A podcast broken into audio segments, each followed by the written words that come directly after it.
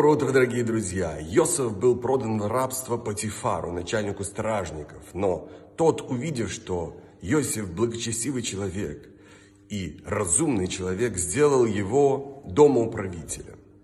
Йосиф был очень красив внешне. Это значит, что он был красив также и внутренне, потому что духовная красота передается также в физическом. Для того, чтобы влиять, положительно влиять на других людей, надо стремиться к духовному совершенству. Надо улучшать свои собственные качества. Тогда эта духовная красота будет передаваться дальше на окружающих людей. И не надо ждать того, чтобы достичь какого-то определенного духовного уровня. Надо начинать это делать сразу, но не забывать о самом себе, о собственном духовном росте. Прекрасного дня, замечательного настроения и удачи во всех добрых и хороших делах.